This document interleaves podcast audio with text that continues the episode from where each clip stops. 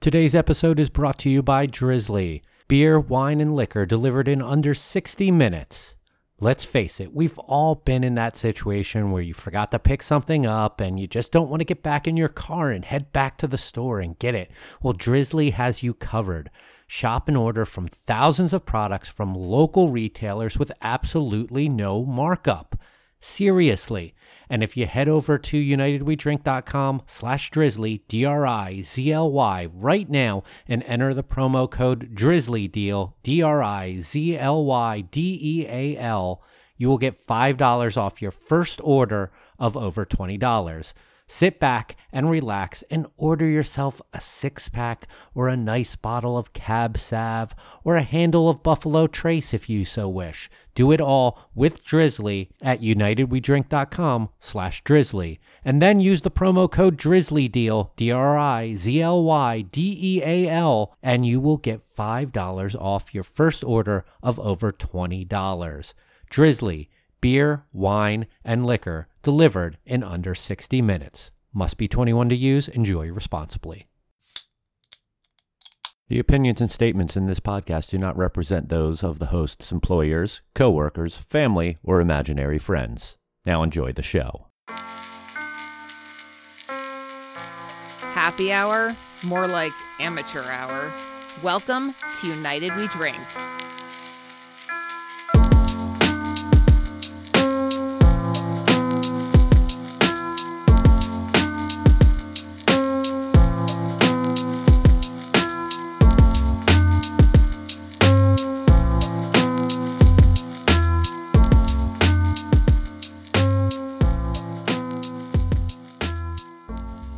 Hello, everyone, and welcome back to a podcast that gets blown off by guests more than Geraldo Rivera. Welcome to United We Drink, right here on UnitedWeDrink.com, as well as Apple Podcasts, Spotify, Stitcher, Google Podcasts, and wherever fine podcasts are found. My name is Mike Urevich, and I'm already well over summer, and it hasn't even started yet. I'm joined by my two co-hosts. First up is a man whose greatest accomplishment at one time was shotgunning a can of 1050. Here's Phil Palmasano. I, it, goes down significantly smoother than what most people believe it does. um, it's almost like Yoo-hoo chocolate milk going down the back of your esophagus. It's it's, it's a very smooth shotgun. I, I would highly recommend it to anyone that wanted to try it, or that just wants to do damage to a friend, or maybe lose a friend. Uh, would you say, still say that that's in your top five accomplishments of all time? No, not anymore. Oh, it's been bumped. Yeah, Shame. sorry. Next up is someone who seems to be detoxing from enjoying Arby's. Here's Joel Codner. No, it's everything else that's the, that's the toxins. The Arby's is nutrition and, and minerals and vitamins. Oh, that's a stretch. no, that might be the first time that Arby's vitamins and minerals were all said in the same sentence. Unless it was Arby's Congratulations, has no vitamins or minerals. Definitely no minerals. And I believe I was there to crush a 1050 as well. There- They're I- smooth. There was a, a Was few part that? occasions that? that happened. I remember Yeah. I remember Key West one time oh, and I feel like in the parking lot of the Funky Buddha Lounge uh, it happened at one point too. I know it happened a lot of, before lot of bad things happen there. Uh, Drinking Made Easy show in Fort Lauderdale um, back in the day in Culture Room's parking lot, as well as uh, some shotgun roulette uh, New Year's Eve parties that I've been to as well. So A lot of those times were in parking lots. Now Yeah. that I think about it, Yeah. because in Key West was a parking lot too. we would tailgate for the tailgate, but uh, Tailgate for the sake of tailgating. Yeah, simpler times, guys. Simpler times. All right, gentlemen, we're recording on a morning. So is anyone drinking anything other than coffee? no. I need more coffee. Is really what it is. Yeah, I'm almost done with mine because it took Joel 30 minutes to boot up his computer this morning. um, so it's been a, it's been a bit since we we did one of these types of shows. Uh, we were supposed to we did a had a nice interview with Sean Nordquist from the Brewers Guild a couple weeks ago. We were hoping to do another interview this week, but uh, got canceled on uh, close to last minute. So here we are doing a, a, a regular show. And we are going to discuss what we were going to discuss with the with the guest anyway. Let's talk about retail. Let's talk about uh, shelf space because you know these things have changed considerably in the COVID nineteen era. Um, Phil probably has the the best perspective of what's going on out there of the three of us because he is back out on the road and working his markets. Um, so we'll start with you, Phil. Like, what what types of differences are you seeing from the pre-COVID era to what we're going through right now? Well, I'd, outside of the obvious of on-premise business or bars and restaurants, um, not really operating at hundred um, percent, or even anywhere near there.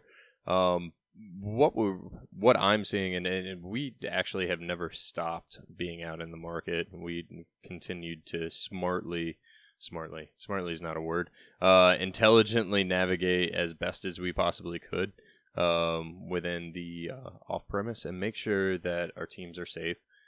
But we are seeing package sales, obviously, uh, skyrocketing. Uh, grocery for any any supplier or brewery that can find themselves within a grocery set, you tend to see some pretty strong trends right now. IRI scan data is still showing growth within that segment of business in particular.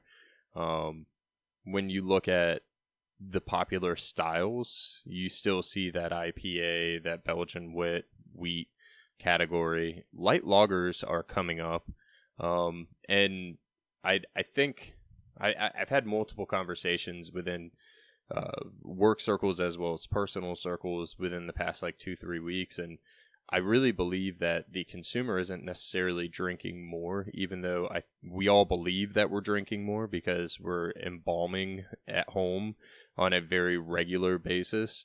But we have also, for the most part, removed the bar scene, and so where you would go and get dinner and a, a beer or two, you're coming home and you're having a, you know, four beers. Well, you may have had two more beers when you came home from the bar. So, in theory, you're drinking the same. You're just your occasions of drinking are a little bit different. Maybe you start your, you know, weekend drinking or even weekday drinking a little bit earlier. Um, all of that sort of leads to higher package sales for the time being.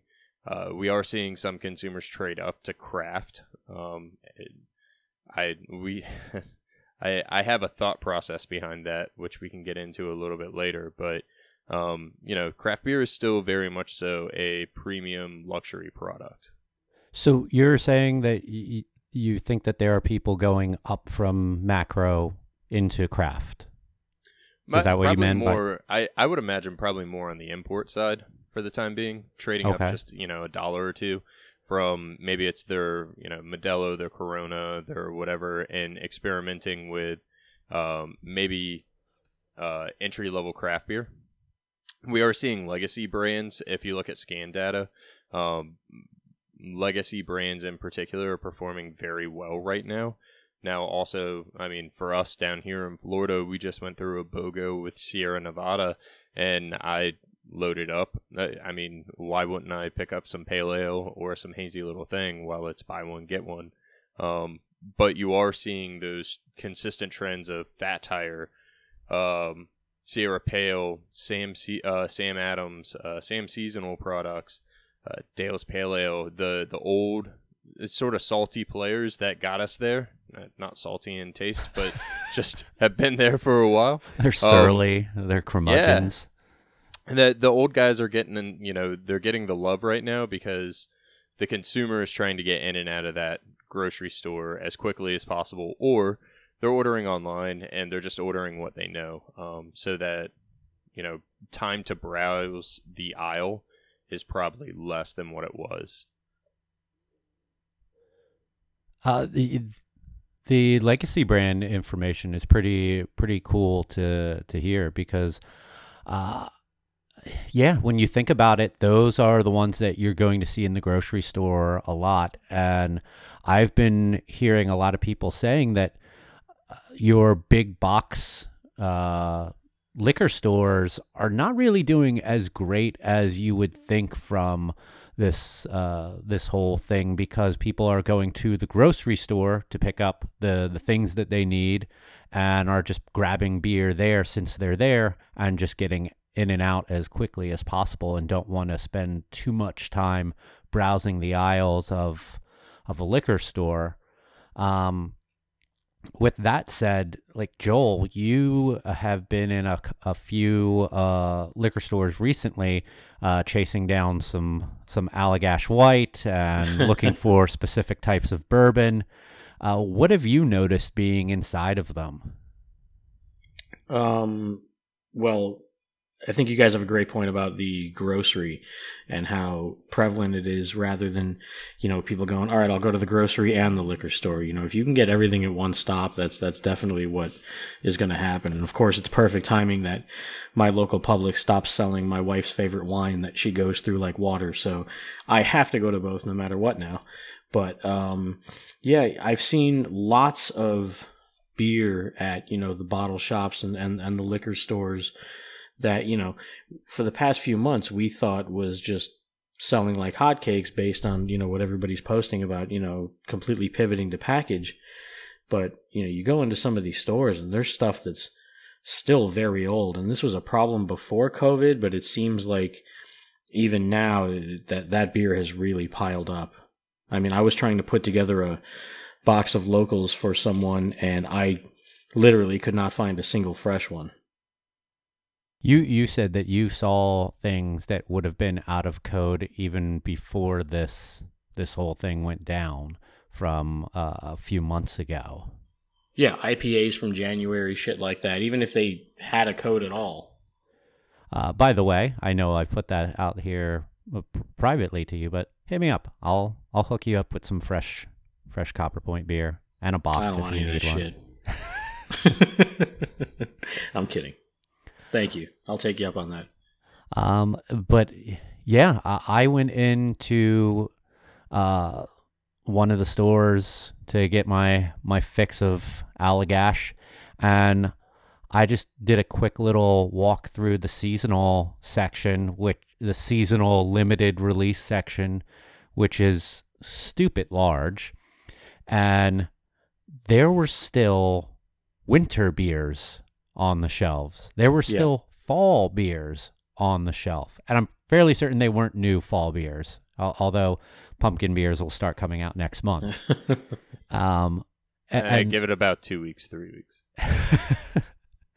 but they even have the little cards up the, on the, the shelf talkers that are like, fall, here's your fall beers, here are your winter beers. Like, really? Like, uh, and this is this is why I, I wish we could have had our guest on because there's there's some questions I have about like why this stuff really goes on like this. But I know some of the answer, uh, and a lot of it has to do with the fact that they don't stock their shelves all that that much. Uh, it's your wholesalers mind, and your your. It, keep in mind when when you're talking about seasonals and like old winter beers or old fall beers um, most of the time, the retailer is purchasing based off of trends from the year previous.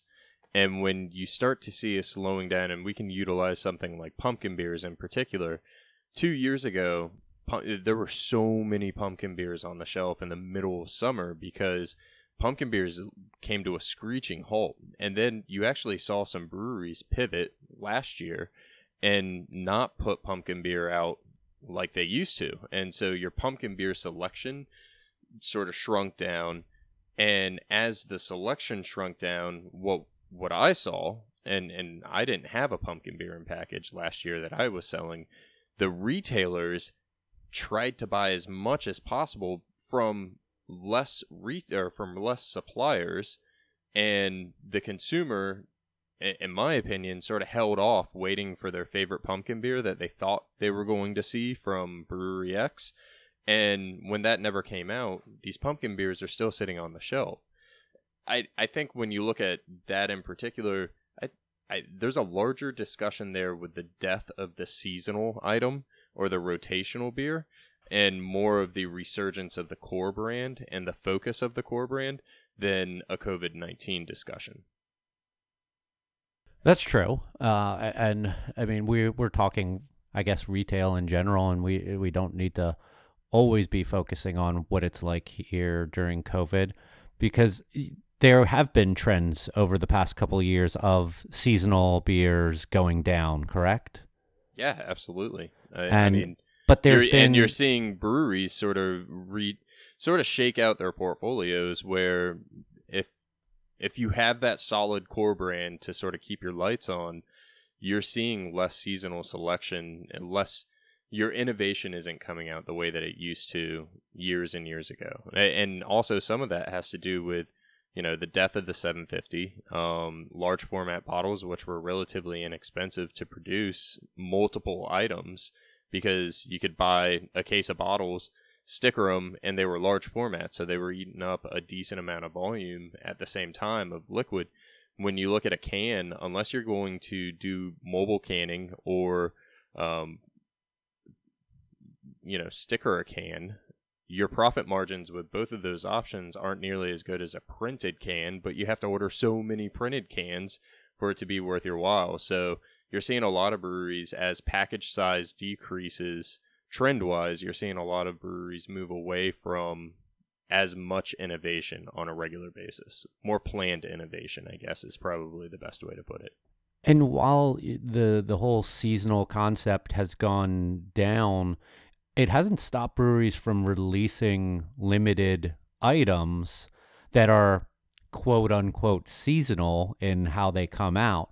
But it seems like a lot of the seasonal gimmick is going away. So you're not putting out a summer ale or a pumpkin beer or a spiced beer during winter anymore. You might put out like a special type of IPA during that or a Hefeweizen, something that doesn't necessarily scream out this is that season uh, because as we, we, we know, those types of things, once that season is over or getting close to over, people move away from it because they think that it's old and it doesn't really fit with what what season they're in anymore.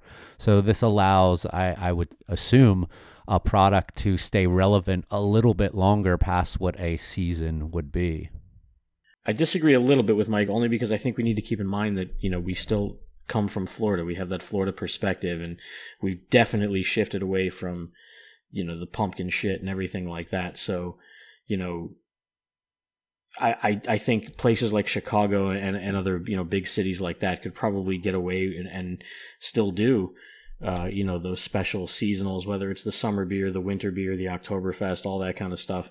So, you know, I, I just think it, it's a little bit different culturally here in Florida.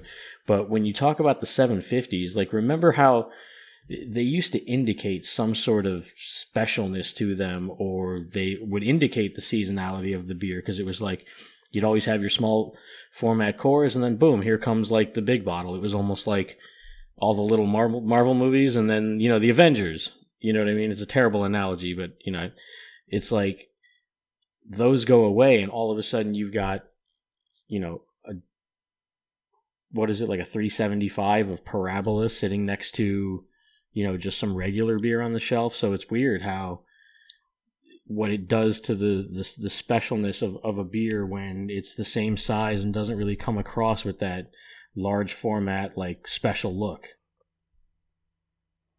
I, I get what you mean there. Um, it, it definitely makes things stand out, and you still see some of those there. I mean, uh, the the amount of like brewery special releases that you see on the shelves uh, now.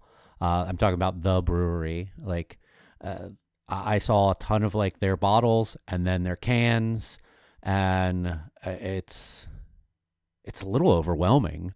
And I know that they have moved to using four packs of six of tall boys for some of their stouts and sours now, which looks a little weird to me because I don't know that that, that brewery looks a little weird to me from when I first started getting into them. Uh, they've made a lot of uh, change in focus, and they have three different brands like under their family now. Um, but they're doing what they need to do to to stay relevant and increase sales and and, and so on. So kudos to them for that. But you still see some of them, but yeah, I, I, I, kind of agree with what Phil was saying. Is you don't see those Rogue uh, 22 ounce bottles anymore on the shelves, and if you do, they're they're uh, they're probably very old. Stone. You don't see too many bomber bottles of their stuff anymore uh, on the shelves. Uh, I, I think it's usually just the ones who like that beard absolutely calls for it, whether it be like Cascade with their sours still being in the 750s or Bel like specific Belgian styled beers that are bottle conditioned and whatnot.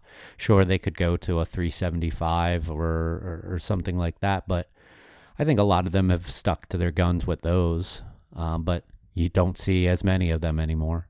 Well, the package size discussion brings up something fun, which was Joel this past week sent a picture of a nationally distributed brewery. Um, I believe they're nationally distributed. They're one of the top tier breweries, uh, Yeah. top top fifty. Um, and they had it, it was a lineup of the same exact beer in a 19.2, a 16 ounce, a 12 ounce can, and a 12 ounce bottle. And internally, we had an interesting discussion in regards to it being overkill or not overkill. And my initial response was, well, I don't necessarily know if you need that 19.2 because you have that 16 ounce. But what do you guys think about core brand beers moving into different package sizes for different occasions? I, I, think that that is something that a lot of breweries need to do because you look at certain accounts like stadiums and they only want large format uh, items of 16 ounce or 19 twos. You're not going to get a 12 ounce can in there. Um, and that's why I, I assume some of them have those options. Um, when I go into a Wawa, they have single cans. They're all 16s or 19 twos in there, nothing 12 ounce uh, as an option to buy as a single. Um, i- if you have the means to be able to do that, I think that it's great. But I think you also need to know your audience, and you don't need to be selling in four different SKUs of the same item to a liquor store. Um, it especially the 19.2 seems like overkill uh, to me. Well, when I, you know, walk into these stores, a lot of times I walk in pretending as if like I'm uh, try, trying to basically reimagine myself walking in there for the first time as I once did and being completely overwhelmed by the selection, which was minuscule back then compared to what it is now. And if I were to look at four of the very same beer in four different sizes and packages, I'd be like, what is this? Like, it, it would be very confusing to me. And to continue on your point of, you know, maybe having the 19 twos for the stadiums, like, well, then maybe just allocate them for that and not put them on your shelf next to three other things that are the same thing. Like, it's, I just, I, I try to think of it, you know, from the perspective of someone who is just getting into beer and it's got to be insanely overwhelming. So to have that much package confusion, I confusion, like sure, is it a better selection for them? Yeah, it gives them more choices, but at the same time, like it's got to be confusing to some people. Like what, like why do that? I believe that the the single serve is definitely going to find um, a, a a new place, which I believe is going to be the on premise. And and I'll ask my follow up question to both of you guys in regards to this in a minute. But it, it, a Joel, most of the time it's up to the retailer, not necessarily the supplier on where they want to sell it. Um, If the retailer wants to buy it, the retailer can buy it, and their occasional packages. I do believe anything above 12 ounce should be considered single serve. Loaded in, uh, unless it's being sold in a four pack, obviously, but loaded into your, you know, give it give a cooler door. Um, there's uh, a large, there's actually several liquor stores in the area that do cooler doors of single serve 19 twos and 16 ounce uh, cans. I think that's fantastic. Wawa does fantastic. Um, if if all C store chains could sort of mimic what Wawa is doing when it comes to their beer selection, it's it's fantastic. And you are seeing some, you know, 7-Eleven, Circle K RaceTracs, uh, Gates up in the north a little bit. Um, it, people are picking up on that, and they're seeing that there is a desire for craft beer and single serve, um, as well as six packs and twelve packs. You're seeing those um, uh, package size availability and within that premise in particular really grow. My question to you guys is coming in, and I'm going to circle this back to a COVID discussion so that we can get back on pace. But as the on premise reopens and you get comfortable enough to bring your families out into a bar or a restaurant or even just yourself, would you be more apt to drink a draft beer or a 16 ounce can? Uh, th- that's a good question. Um, because right now, I would probably go with the package unless they had disposable uh, cups for draft. Um, we at at Copper Point we just started doing glassware again uh, in our tasting room this week. We still have the plastic cup option for those who want it. I still use a plastic cup when I'm having a shift beer afterwards. Uh, I know that I'm I'm creating waste, but I use the same cup throughout the entire day for my water, and then I I pour my my beer into it, and I'm creating waste. But I also save a save a glass for from having to be uh, washed, and also I just feel a little more comfortable because I know I've had that cup in my possession the entire day. Um, but yeah, if they didn't have plastic cups as an option, I would probably get a get a, a can. Um, uh, I I actually did that a lot at some places even before this. Uh, there's a Grandview Market right around the corner from my house, and we would sit at the the tiki bar outside there. And if I wasn't having a cocktail, uh, they had a really nice uh, selection of tall boys. I like, oh, I'll have one of those. It's only five bucks. Like, so to get a pint for five bucks of something in a can, I I'm I was for that even before this, and I'm probably going a little more towards it now. For me, I would say it probably doesn't matter. Uh, maybe just depending on exactly where you are. I think if you go to a place like, you know, somewhere we may know that serves maybe their own beer and other draft beer and package or you know some kind of gastro pub or something like that. You know i think it really depends on where you are and how you know they treat their beer if you know at all. I think some of the chains some of the you know at least in my personal experience um you know just i've already been burned before all this so it's not like you know, I'm going to expect anything different or, or better after COVID. So, you know, I'm, I'm sure there are plenty of places that are sitting on beer and, and hoping to sell it. Um, I wish they wouldn't, but, you know, we can't stop them from doing that. But, you know, I, I feel like if I were in just some random place, I'd probably order, you know, either or and see how it goes. And if I can tell it's old as shit, then, you know, maybe I'll try the other one, you know, switch from package to draft or, or vice versa. But, I just I'm already not trusting as it is, so you know it, it doesn't matter all that much to me. Also, draft doesn't seem to be as highly available right now uh, in some places. I've I've been hearing that a lot of the major uh, macro brands, their distributors down here aren't even buying in kegs from them. I think you're you're seeing a um, A SKU rationalization on kegs right now uh, across wholesaler networks, um, unless you have a, a, pretty high rate of sale. Um, what I'm hearing and, and, and seeing is a um, tightening down of the availability of kegs in particular. There, there's still a very high risk. I mean, this past week, we as as a country, we spiked to the highest number of cases on report.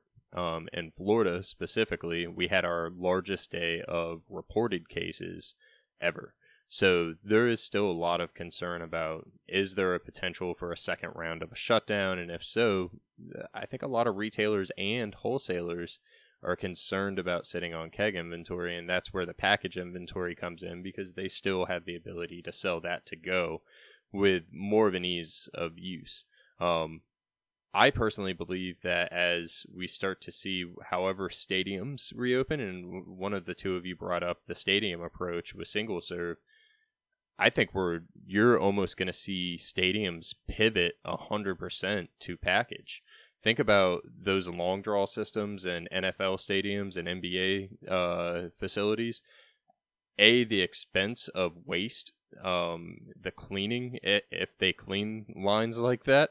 Um, all of that gets eliminated and it literally turns into handing a can or a screw top bottle. Um, I I just think from a cleanliness and a um, safety serving aspect, we're going to see a lot more package and some of these occasion um, drinking spots. But it also creates more trash on their end, you know, and if they have I mean, do they have any sort of worthwhile recycling program or anything like that? You know what I mean? Like that's exponentially lots more trash to be thrown away in a, you know, sold out stadium. You have plastic cups for the draft that's getting thrown away regardless if it's either a can or a plastic cup.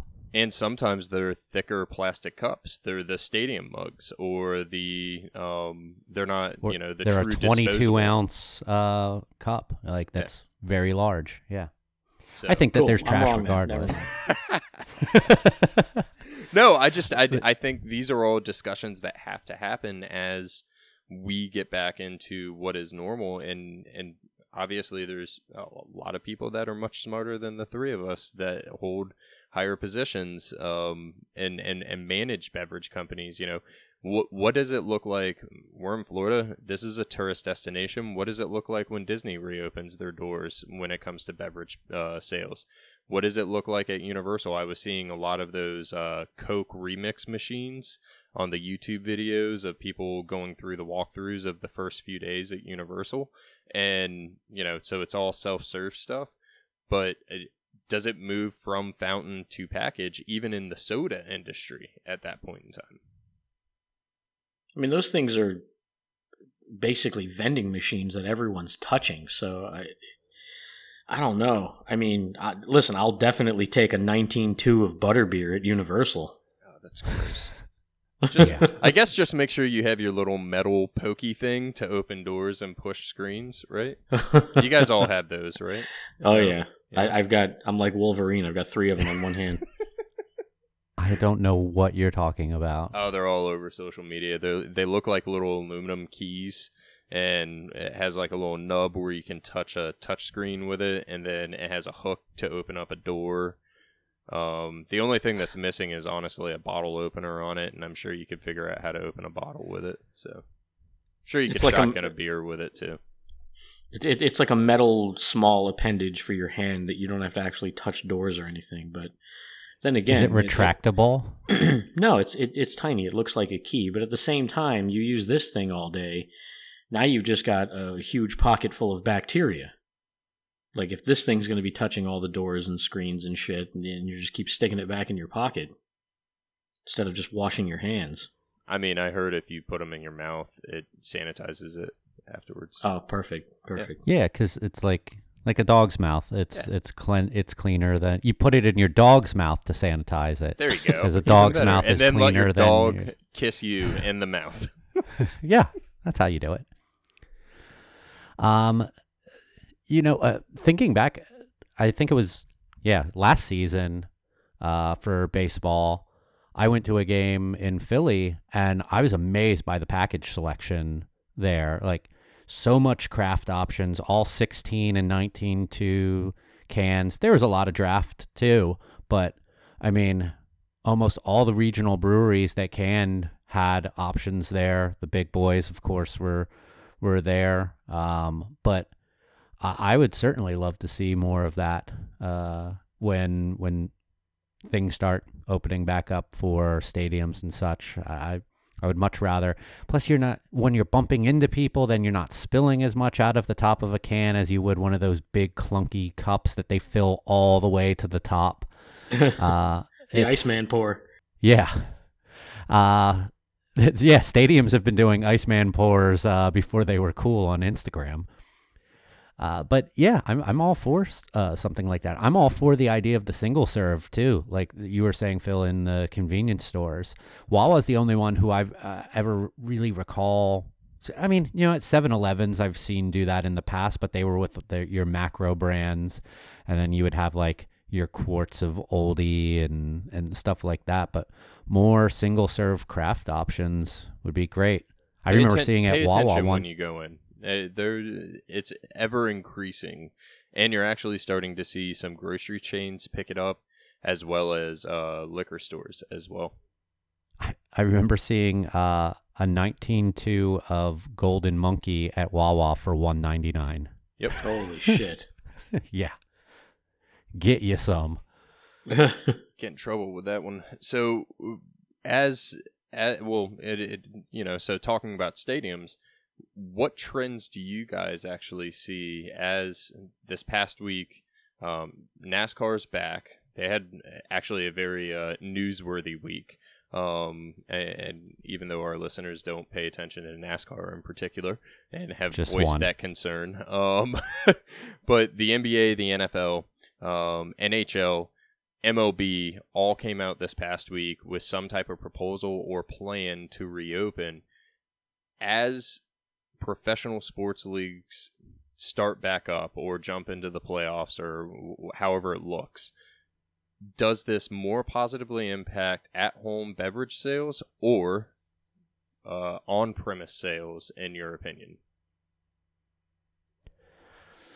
Uh, good question. I, I don't know. It, it I think a lot of it will have to do with how the cases keep on uh, coming in. Um, it I could see it going one way or the other for sure. Um, like if cases start getting bad on uh, off premise, taking home, I could see getting way bigger than uh, before. But if not, and people just keep on saying like, "Oh, this is over. I'm going out," I could see the bars getting getting hopping again because of that, and hanging around and watching the games, and just being able to be out of their house uh, more than anything. Yeah, I agree with Mike. I mean, people are acting like we've defeated this already, and it's on the uptick in many states. So, uh, fingers crossed there's no second shutdown, but holy shit, like people just do not seem to care right now. I mean, they're out there, no masks, nothing. I think you're going to see a little bit of both just simply because you can control the party at your house or your friend's house. You get to control the crowd, you get to control everything. Um, when it comes to the bars, I think you will see some of the large chain or, um, you know, uh, the bars that you keep close to your heart. So, you know, Mike, if you have your one bar that you like to go watch the Eagles play, you're going to go to that Philly bar to watch the Eagles play. Um, so I think you'll have some of those nostalgia bars pop back up. I think you'll see some of the chain restaurants that families feel secure going back into.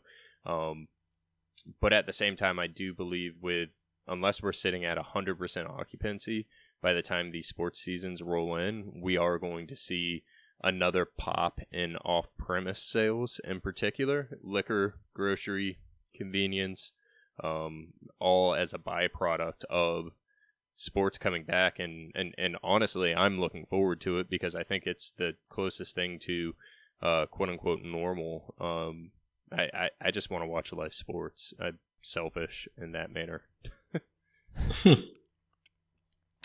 Um, I remember you saying you wanted to bring something up later on in the conversation.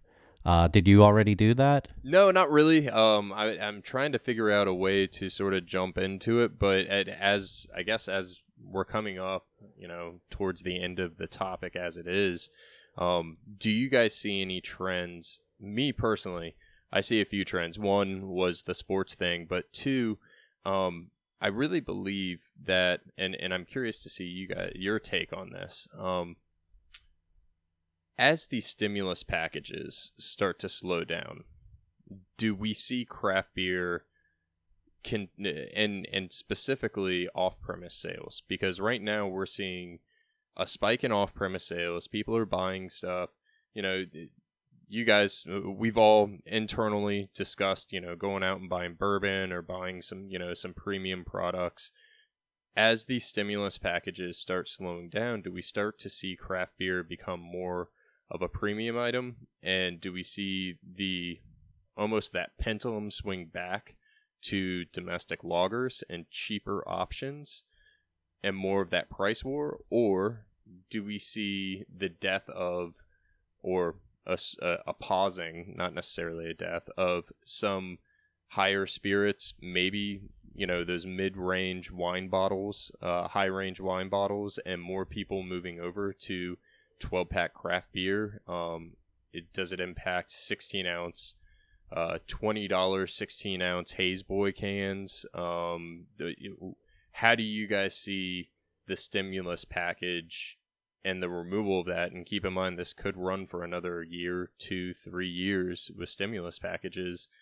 Does it does it impact, and if so, how? Probably should. Like this is a final. Jump. I feel like it. this is like a final report or something, like an oral exam. Uh, no, I I don't know if anyone's gonna. Can, did you say higher end spirits to craft beer? Higher end spirits, uh, higher end wine bottles. Um, you know, I don't. It, the scan data that I've seen, I haven't seen a ton of wine sales. In, in fact, a, a, handful of reports that I've seen have actually said that high end wine is actually slipping right now, and now is the time to buy because your availability is there. Um, but I don't know. Like right now, we've all we've all considered craft beer as a premium product. And there's those super premiums, which are your $20 four packs of, you know, hazy IPAs or lactose sours or whatever brewery only releases. And, and I'm just curious to sort of see where you think the consumer will go and where you will go specifically um, as stimulus packages start to dwindle or be removed. Well, I think it's not so black and white. I mean, when this whole thing started, I actually jumped on a ton of macro lager just because I'm like, I don't know how long this is going to last. I don't know how long we're going to be locked down, but I do need to get the most bang for my buck. And I'm obviously just going to be sitting here for quite some time. And, you know, I was getting 18 packs of Miller High Life sent to me by Drizly. Uh, so, you know, that, that was kind of my jumping off. And then, it's like okay now i need to kind of get some hops. I need to get you know something a little more substantial. And then i, I as it went on i worked my way back and just you know through my support behind you know behind my friends which you know they've always had my support but you know i would go to like copper point and you know get some stuff from mike or uh, barrel of monks. So you know now i kind of have a fridge of just everything. Um but i I don't know if you're going to put it in terms of, of you know relation to the stimulus. I think you know people are going to try to get the most bang for their buck, and still probably try to enjoy what they enjoy, but maybe at a lesser cost somehow. Because you know, I don't know. I'm not paying that much attention to it only because I don't understand a lot of it. But the the stimulus, I mean, seems like we're not getting another one. I, I don't like as far as businesses, I have no idea, but like personally, it just doesn't seem like anyone's getting another check. And some people didn't get their first ones.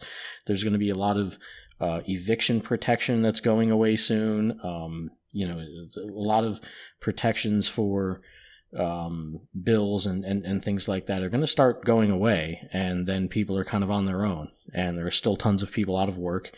And, you know, I, have been reading some very doom and gloom articles that, you know, make it like the economy could get so much worse in the next couple of months. So I, I don't think anyone's going to come out unscathed. No, and I, I, I do think that we'll see maybe a small downtick in in craft sales, uh, uh sticking with that uh, affordable luxury type of thing, and some of the the the fans uh, of it who were maybe more casual fans of it might go back to their more affordable macro options or import options that they used to be on uh, just to be able to stretch that dollar a little further. I think the the ones uh, who are uh, really into it and uh, maybe are not super impacted, maybe kept their jobs uh, or are on unemployment that are making more maybe on unemployment than they were in their normal life are going to probably stick to what they were uh, used to. I mean, I now that our tasting room has been open again for I think three weeks now, two weeks now. Uh, actually, I think it's almost a month. Uh, I'm seeing a lot of the old faces. Like almost every single person who was a regular uh, has been coming in nearly regularly to have a few beers. They're buy- still buying stuff to take home.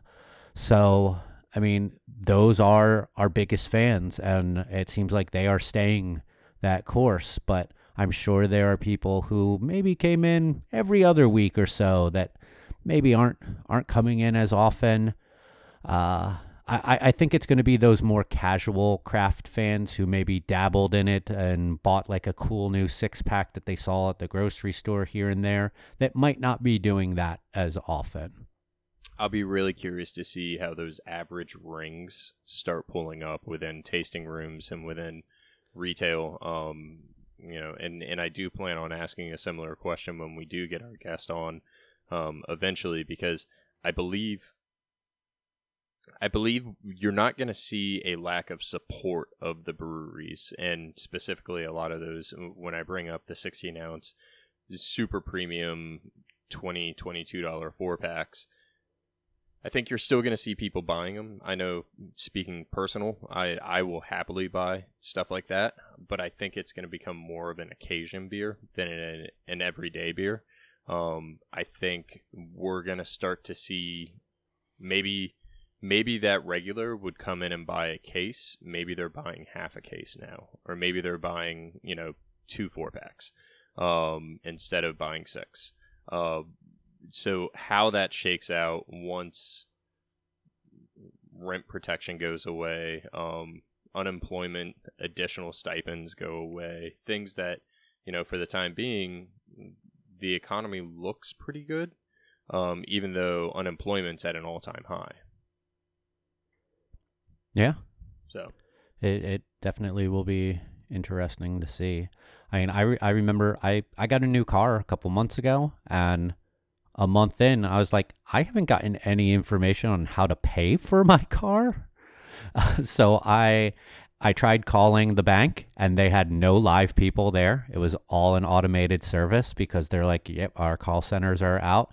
And they're like, oh, you can defer payment for three months. I'm like, oh, well, let me just look into that. And they're like, yeah, you then pay one lump sum at the end. I'm like, okay, like no, I'm not. I'm not paying a grand uh, at the end of this. Uh, so through a lot of lot of help from my uh, from the dealership, they luckily got me the account number to where I could create my account online and then pay for my car. Uh, And that's the thing is uh, how many people are not paying attention to, oh, I can defer payment. Awesome, fantastic. I'll defer payment for three months. I'm banking all this money and going out and actually spending it, be it through Yeah. Amazon or, you know, uh, mail order items. I mean, I, yeah, I, I, I I think it's going to be interesting. It's definitely something I'm paying attention to, and I'm, I'm curious to see. I was curious to see how you guys believe it'll all shake out. So we shall see. yeah. Um, anyone have anything to add on to this uh, before we we finish up this topic for now? Yeah, as I was uh, browsing the beer aisles, I noticed uh, a can with the label design of the hoverboard from Back to the Future 2, and uh, felt like it was going to explode and had no date code. So shout out to those guys for wasting that IP. I'm sorry, was that my last call? Uh, do you want that to be your last no, call? Or no, I want to talk. then go into your last call No, I want to talk about uh, one-way aisles at the grocery store. again. No, I'm kidding. uh, do you want to do your last call? Are we there? Yeah. We'll edit Uh, that out. Nah, keep it. Yeah, I don't want to go first though. All right, Phil. Um, I don't have a last call this week. I'm I All right, moving on. yeah. Uh, well, I, for one, am excited for hockey uh, to hopefully be coming back soon. I am really intrigued by this playoff uh, picture that they're putting out there with uh, the top four teams in each conference getting a bye, but also they're going to be playing round robin against one another to determine the rankings for the top four. Philadelphia Flyers are in the top four of the Eastern Conference, so I'm psyched about that. Um, th- I, I think that this should be a fun, fun thing, and and I know that there's not a lot of people. Uh, boo! Phil showing me his lightning hat, uh, but yeah, we'll have to play them in the round robin, and I, I, like the the creativity that they're getting into this. Like I know that there's the argument that there's way too many teams involved in this. Like I think there's only six teams that don't make the playoffs in this uh, scenario, so it's kind of like a participation trophy. But to create something new and unique and get the the hockey fans uh, back into it, um, I think that this is great, and I'm looking forward to uh, watching some playoff hockey. I agree. I'm so excited about it. Joel? So for me, uh, I have been a Punisher fan since I was a kid, and you know didn't want to get political or anything on this podcast, but we do know that there are some uh, bad actors, if you will, uh, in the whole social unrest right now who are utilizing the Punisher's logo for you know their own purposes and acting as if you know somehow they relate to him. And it's really frustrating and it's really infuriating because the creator Gerry Conway of, of the punisher has spoken out against this.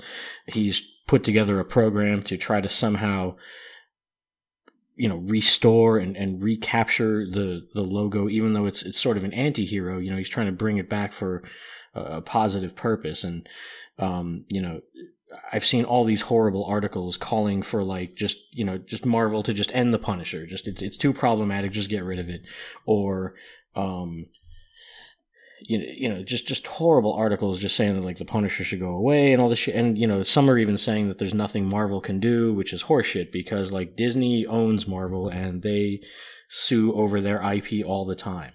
And if you have people using, you know, a logo, which by the way, like Marvel is not selling any of these products that people are wearing. Like you don't get these at the comic shop. You know, these are patches that are, you know, sold third party online, stickers, you know, from bullshit websites. So, you know, they're, fucking misappropriating a, beloved character to a lot of people and who's fictional, by the way. It's not like you're actually holding up, you know, it's like, it's like imagine if these guys were running around with fucking Superman logos and shit. So, um, yeah, it's just these people need to stop using the logo. Marvel needs to fucking do something about you know taking it back and not you know send a CND or some shit. But uh, you know, I I just I hate seeing my favorite character get misappropriated for bullshit causes, and uh, you know, it's just fucking frustrating. Yeah, I hear you on that.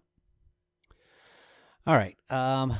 Well, anyone want to plug their social or anything else? Phil. Uh, you can find me at p palmisano77 on Instagram and Dos Virgos on Twitter. On the rare occasion that I'm on Twitter, What is the seventy seven? Because we know you're not that old. it was my uh, football number. Ah, Nice bit of uh trivia there, There you go. Joel. Florida D U H Brewer on Twitter and Instagram. Uh, you can follow me at Mike Loves Beer on Twitter and Instagram. You can follow the show on Twitter at United We Drink, on Instagram at United We Drink Pod. We're also on Facebook if you like to like things on there. Uh, you can also find the show on any of the major streaming services for podcasts, whether that be Apple Podcasts, Google Podcasts, Spotify, Stitcher, iHeartRadio, all of those where you can subscribe to the show and listen to them on the device of your choice at your leisure. Uh, if you want to support the show financially by buying a shirt, sticker, button, or anything like that, head on over to our store, unitedwedrink.com slash store, and you can pick something up there. Um, otherwise, we'll be back here in two weeks for a brand new episode, hopefully with a guest. We'll see how that works out. Um, in the meantime, everyone stay safe out there. Be cool to one another. Be excellent to one another. Bill and Ted uh, trailer dropped this week. So, uh, or last week, rather. So, we'll see you then. Cheers. See you. Enjoy Arby's.